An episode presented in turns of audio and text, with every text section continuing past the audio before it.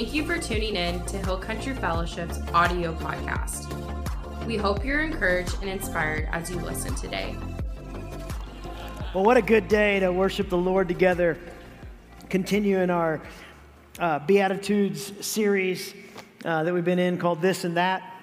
Uh, and today we're looking uh, at Matthew 5, verse 7. Um, and I'm going to just kick us off by, uh, by reading that real quick for us. Jesus is, of course, starting the famous Sermon on the Mount with the Beatitudes. And he says this Blessed are the merciful, for they will receive mercy. And what we're going to find out today, and what we should know in life, or we learn more in life, or maybe pay more attention uh, as life goes on, that, that mercy always draws people into relationship. You see it all throughout Scripture Mercy always is a magnet. When it is given, people are drawn to. We see it in the life of Jesus uh, in, in, the four Gospels for sure. We're going to see it in a couple stories uh, in the Bible, Old Testament, New Testament.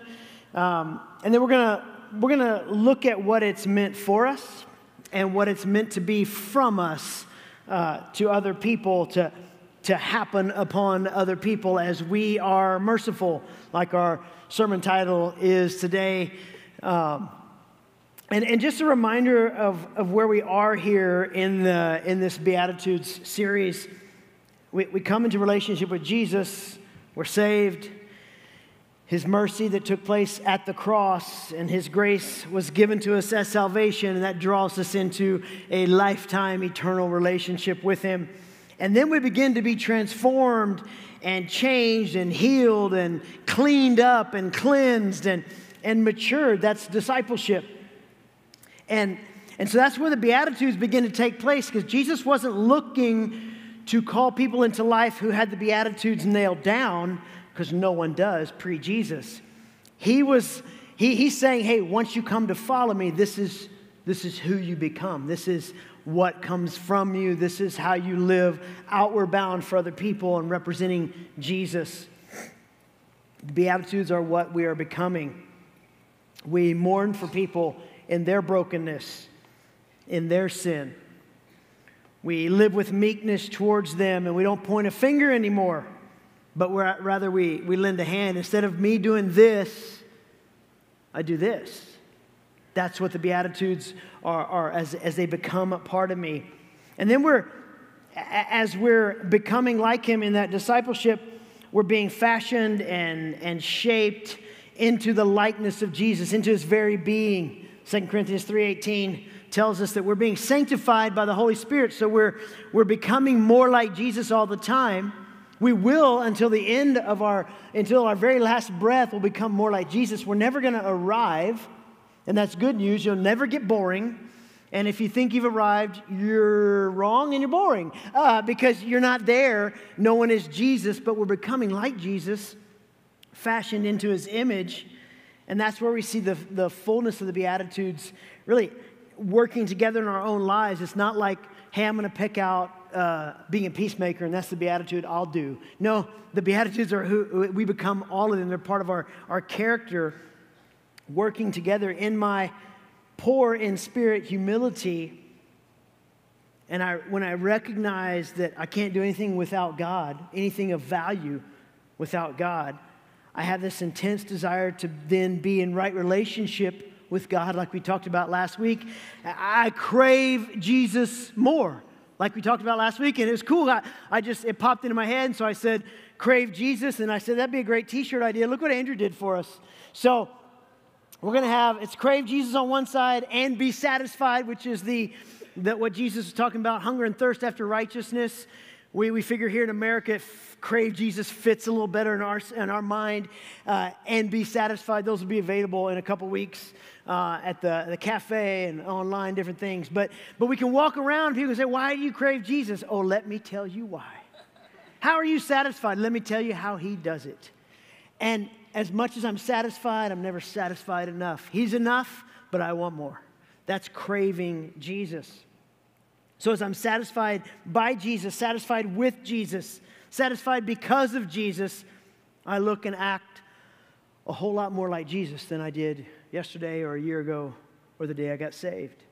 And today, merciful. As I am this, God promises that I will receive mercy. Now, really quick here, really, whenever you talk about mercy, you kind of have to also include justice and grace in there because they're, they're so, they work together so much in, in God's heart towards us.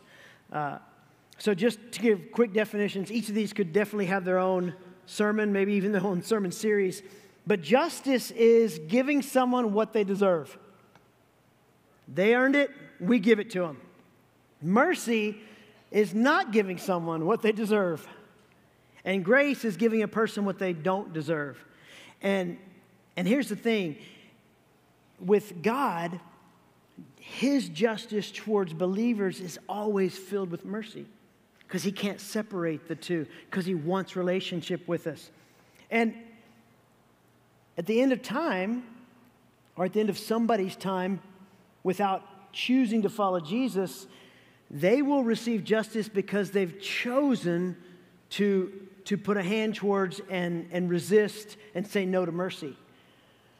And justice void of mercy is harsh.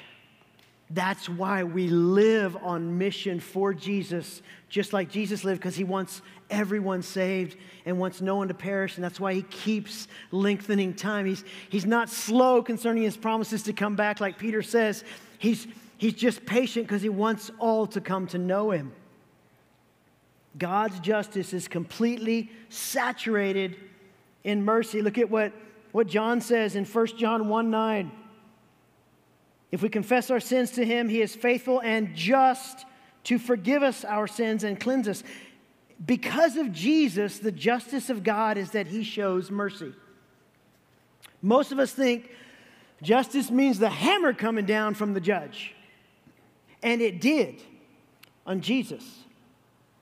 And that justice on Jesus allows God to stay holy and not disown himself or, or have a cheesy character and say, I did give you justice. I just gave it to Jesus, and now I give you what he has earned, which is everything. So my justice is to forgive you because of Jesus. And you said, Yes.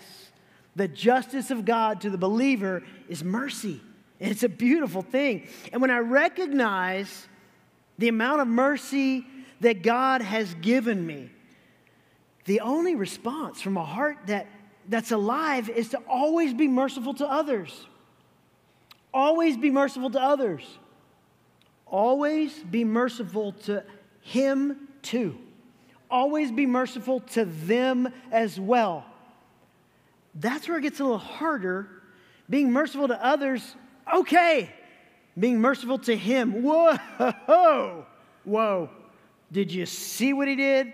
Did you hear what he said? Did you realize how he acted towards us? And God says, Yes, I remember you. Romans 5 8. While you were yet a sinner, my son died for you. Right. But God, that guy. So that's where it gets hard. But as I, as I live in the realization of the mercy given to me, it's not as hard. If I live in the realization of how he's acting, then I'm going to have a harder time showing mercy. But if I live in, wow, you keep, you forgave me of everything. You, you keep working with me in spite of me. You forgive me when I keep doing that. If I live with that, then I look around and I go, how can I not be merciful to those around me? And then he says, You empty yourself of the mercy towards other people, I'll fill you new. I'll give you fresh waters of mercy inside to bubble up and bubble over from you because as I show mercy to others, God shows mercy to me. That's what Jesus is saying. As I pour out mercy and empty myself of mercy, He fills me back up. The more I remove the judgments that others deserve, and that's hard because they're saying this, they're doing this, they're acting this way, they're thinking this way. That I mean, not just believers who know better, but non believers who act this way. But the more that I, re- I remove the judgments they deserve, like from me, maybe they're earning it in society, but I say, you know what, I'm going to love them in spite of that. The more God takes away anything I earn by wrong, sinful, or poor behavior every day of my life. He's a forgiving God. And in His justice, He forgives me every day. And the more that I pour out mercy on others and, and love them the Jesus way, the more He pours that into me. And I'm like, I just can't get enough of your mercy. This is good stuff. I like this. And remember, mercy draws people into relationships. That's, that's what it does. It's why the most broken, lowly, messed up were always drawn to Jesus. In Luke 15, we see this famous story in verses 1 and 2. It starts out and tells us there's tax collectors, notorious sinners, Jesus, and the religious know it alls, and they're all kind of together. The religious know it alls are probably over here taking notes, but everyone else is like drawn to Jesus, and, and he's loving on them, and they're, they're know it alls are ridiculing Jesus because he would dare to eat with such scum.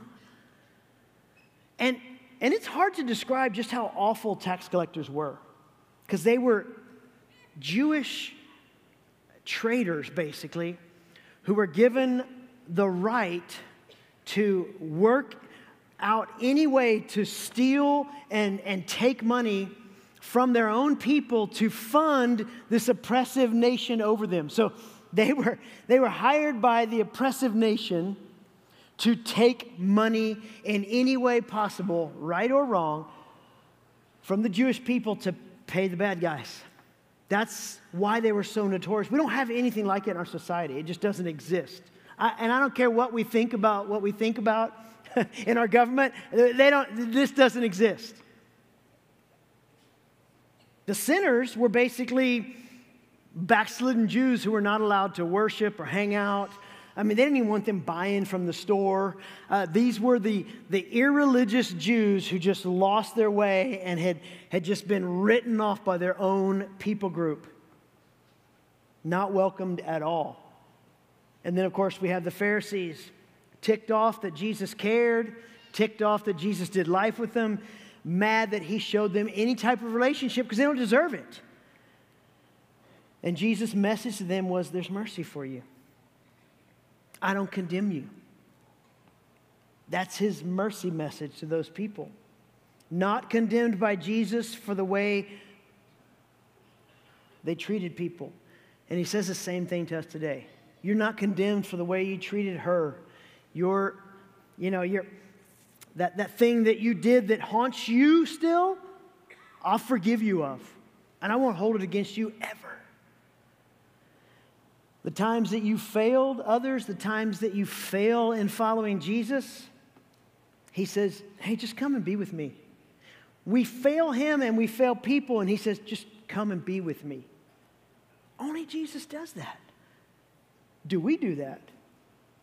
Can you remember the last time somebody failed you miserably, was like, did something totally against you, and you said, Hey, what I'd like you to do is come over to my house. I want to make you supper, favorite dessert too. We don't do that really well. Man, we'll pray for them, whatever that prayer looks like or sounds like, from a distance. Or I'll pray at them, I don't know. But how often do we invite them into our home when they've done that? And maybe today you're realizing that you've missed being in the mirror reflection of Jesus to other people.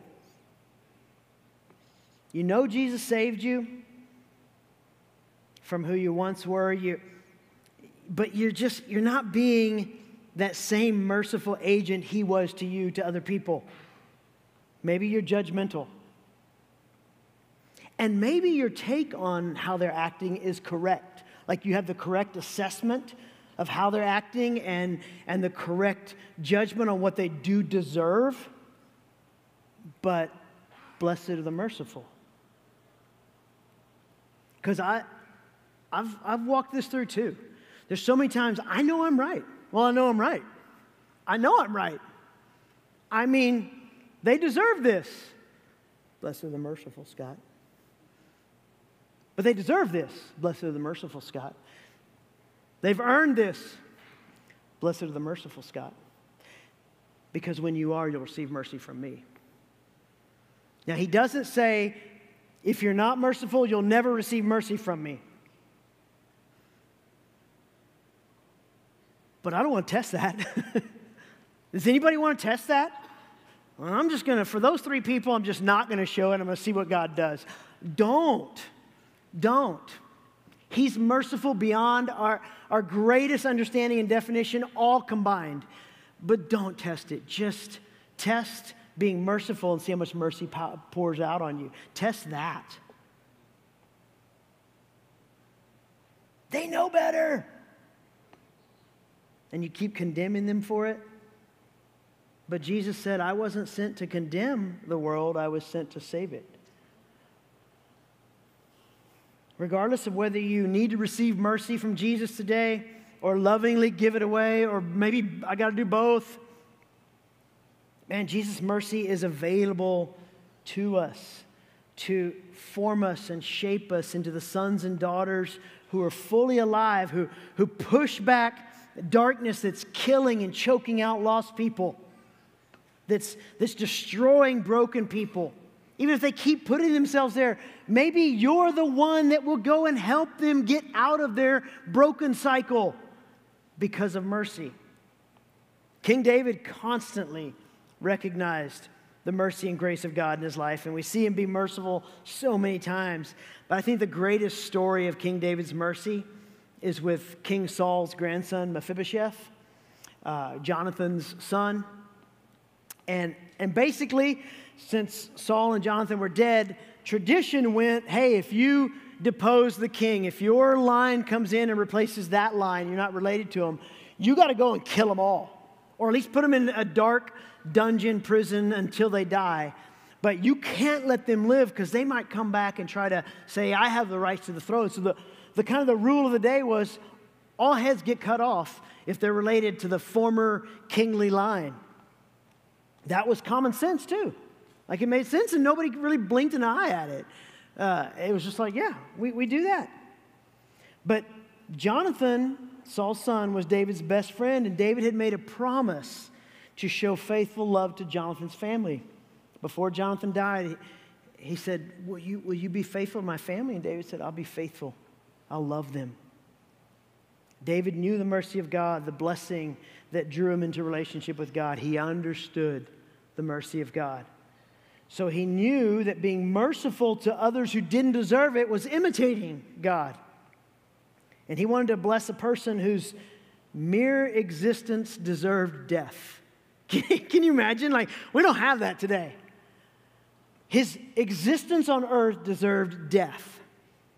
So David went after Mephibosheth to show kindness. And in 2 Samuel chapter 9, we read the story. I'm going to read you some of the verses here uh, in this story, but it's, it's David's kind mercy to Mephibosheth. It says, One day David asked, Is anyone in Saul's family still alive? He didn't even know. Anyone to whom I can show kindness for Jonathan's sake, to show mercy because of Jonathan. So he, was, he found out that Mephibosheth was alive. And he goes and he gets him and, and brings him. He had been crippled since he was five because uh, when Saul's, when everything started to fall apart, his caretaker, his nanny in essence, was running with him and dropped him and he messed his feet up and he never could walk again. He was crippled in both feet. And he was hiding on the backside of the kingdom in somebody's house and just trying not to die. So they go and they get him. And can you imagine? David's men show up at the doorstep and say, You're coming with us to the castle to the palace, he's probably like, oh, it's going to be a public execution. My head's going to roll in majesty, right? But when he came to David, Mephibosheth bows low to the ground in deep respect, and David said, Greetings, Mephibosheth. Don't be afraid. I intend to show you kindness because of my promise to your father Jonathan. I will give you all the property that once belonged to your grandfather Saul, and you will eat here with me at the king's table. Mephibosheth bowed respectfully and exclaimed, Who is your servant that you would show such kindness to a dead dog like me? He saw himself as worthless, totally worthless. Dead dog. He's totally worthless in his own mind. And David's like, I'm going to show you why you're worth something. When we were seemingly worthless, Jesus said, You're worth my royal blood on the cross. You might think you're a dead dog, but I'm going to die in your place so I can have you. There's people out there who feel like, live like, act like, believe that they are dead dogs. Your mercy to them could change everything. And even if they initially or, or consistently refuse your mercy towards them, you're still acting like Jesus. Mercy on those who think they're dead dogs.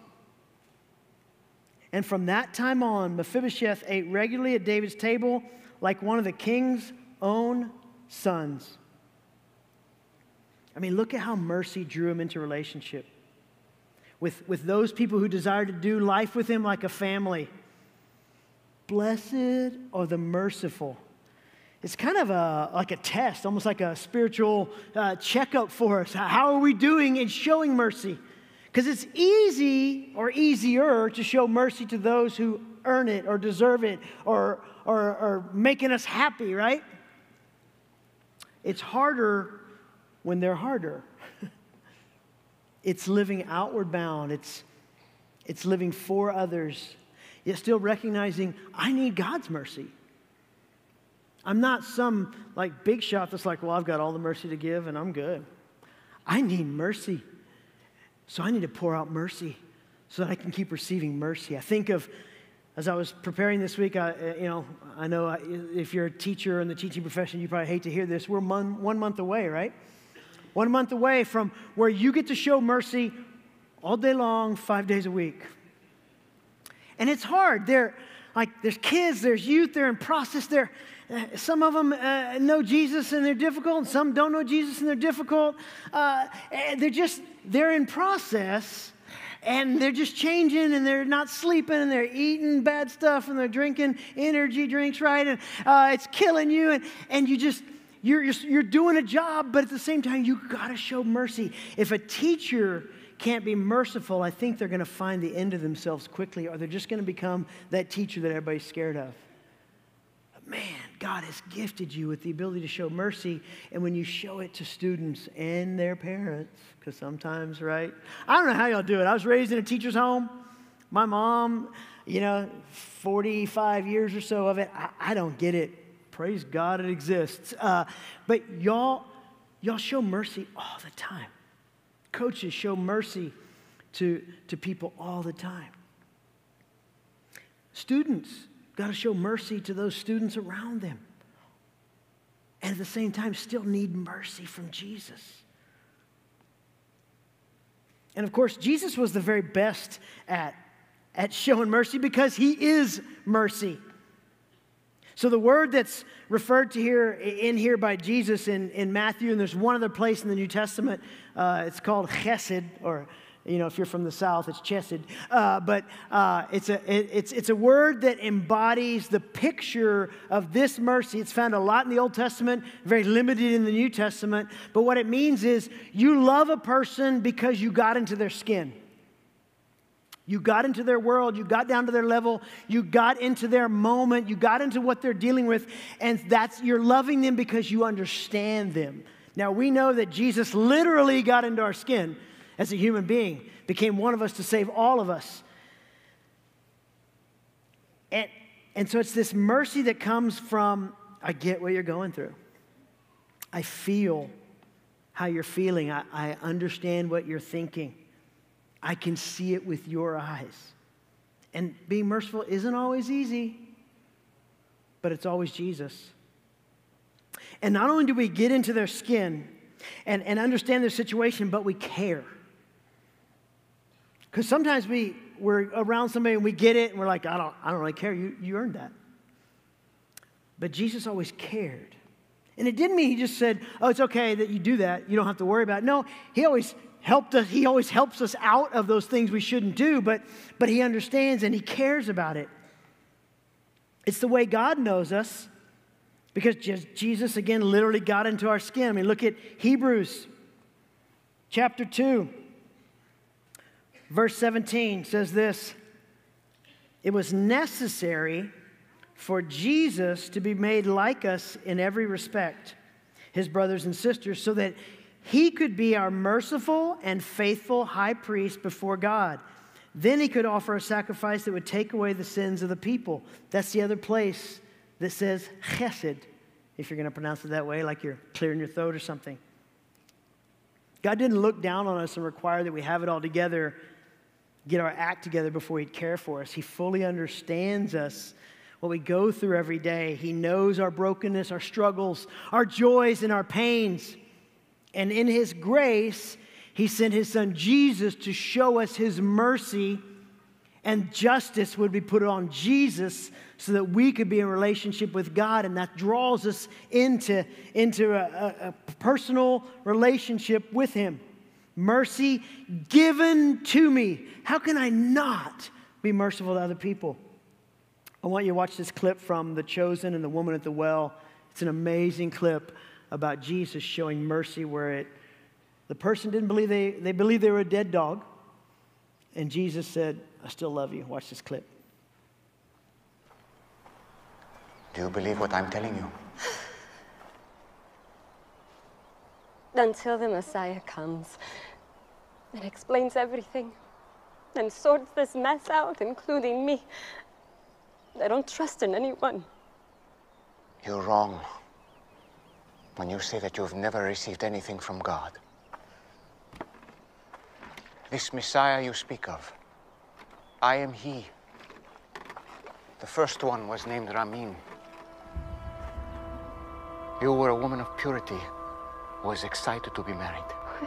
But he wasn't a good man. He hurt you. And it made you question marriage and even the practice of your faith. Stop it. The second was Farzad. On your wedding night, his skin smelled like oranges. And to this day, every time you pass by the oranges in the market, you feel guilty for leaving him. Because he was the only truly godly man you've been with. But you felt unworthy. Why are you doing this? I have not revealed myself to the public as the Messiah. You are the first. It would be good if you believed me.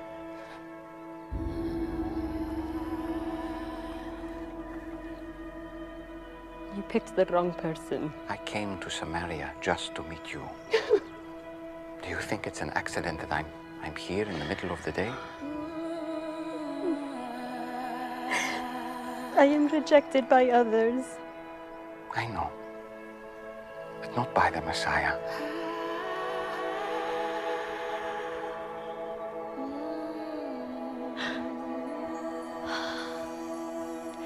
And you know these things because you are the Christ.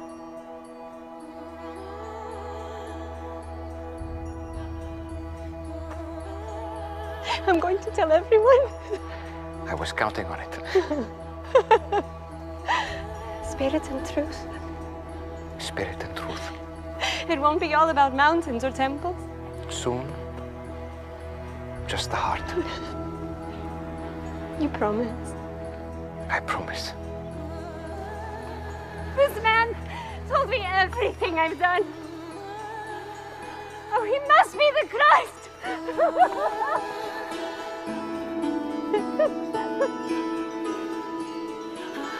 Hey, wait! Your water! You forgot your um. Fancy a man who told me everything I ever did.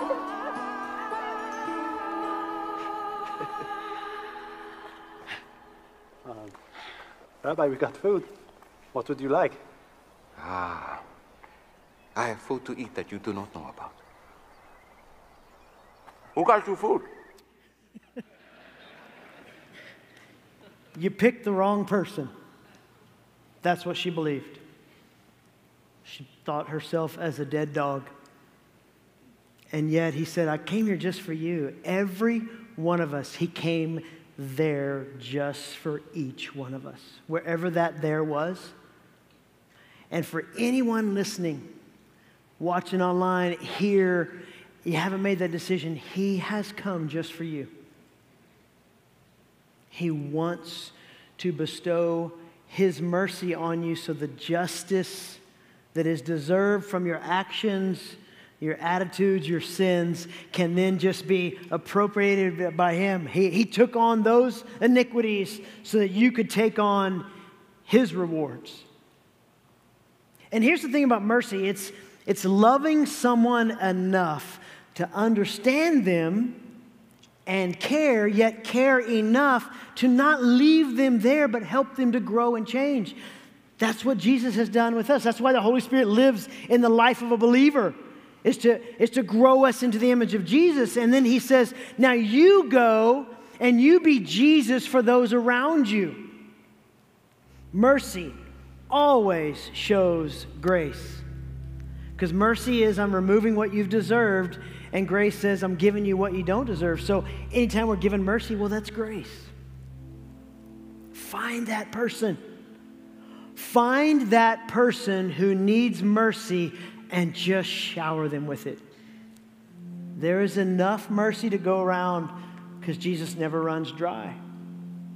There's enough mercy to, that can, can come from you because He'll always fill you back up. If you show mercy to others, you'll receive mercy from God. He promises us that.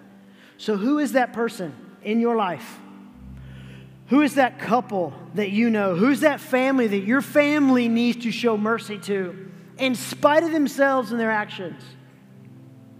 Because when you show them unconditional love, compassionate care, grace. You favor them in spite of themselves. You're tender towards them. You live forgiving. They will recognize the reality of Jesus Christ. You're not their Savior, but you present Him through the mercy that you show. Show mercy, receive mercy, and repeat. I'm going to ask you to stand right now. We're going to worship the Lord some more. Someone came to me today and they said that they gave me a, a word the Lord had given them. And, and so I just want to leave us with this. Just picture the amount of mercy, grace, and forgiveness that has been given to you and you alone. And worship Him from there.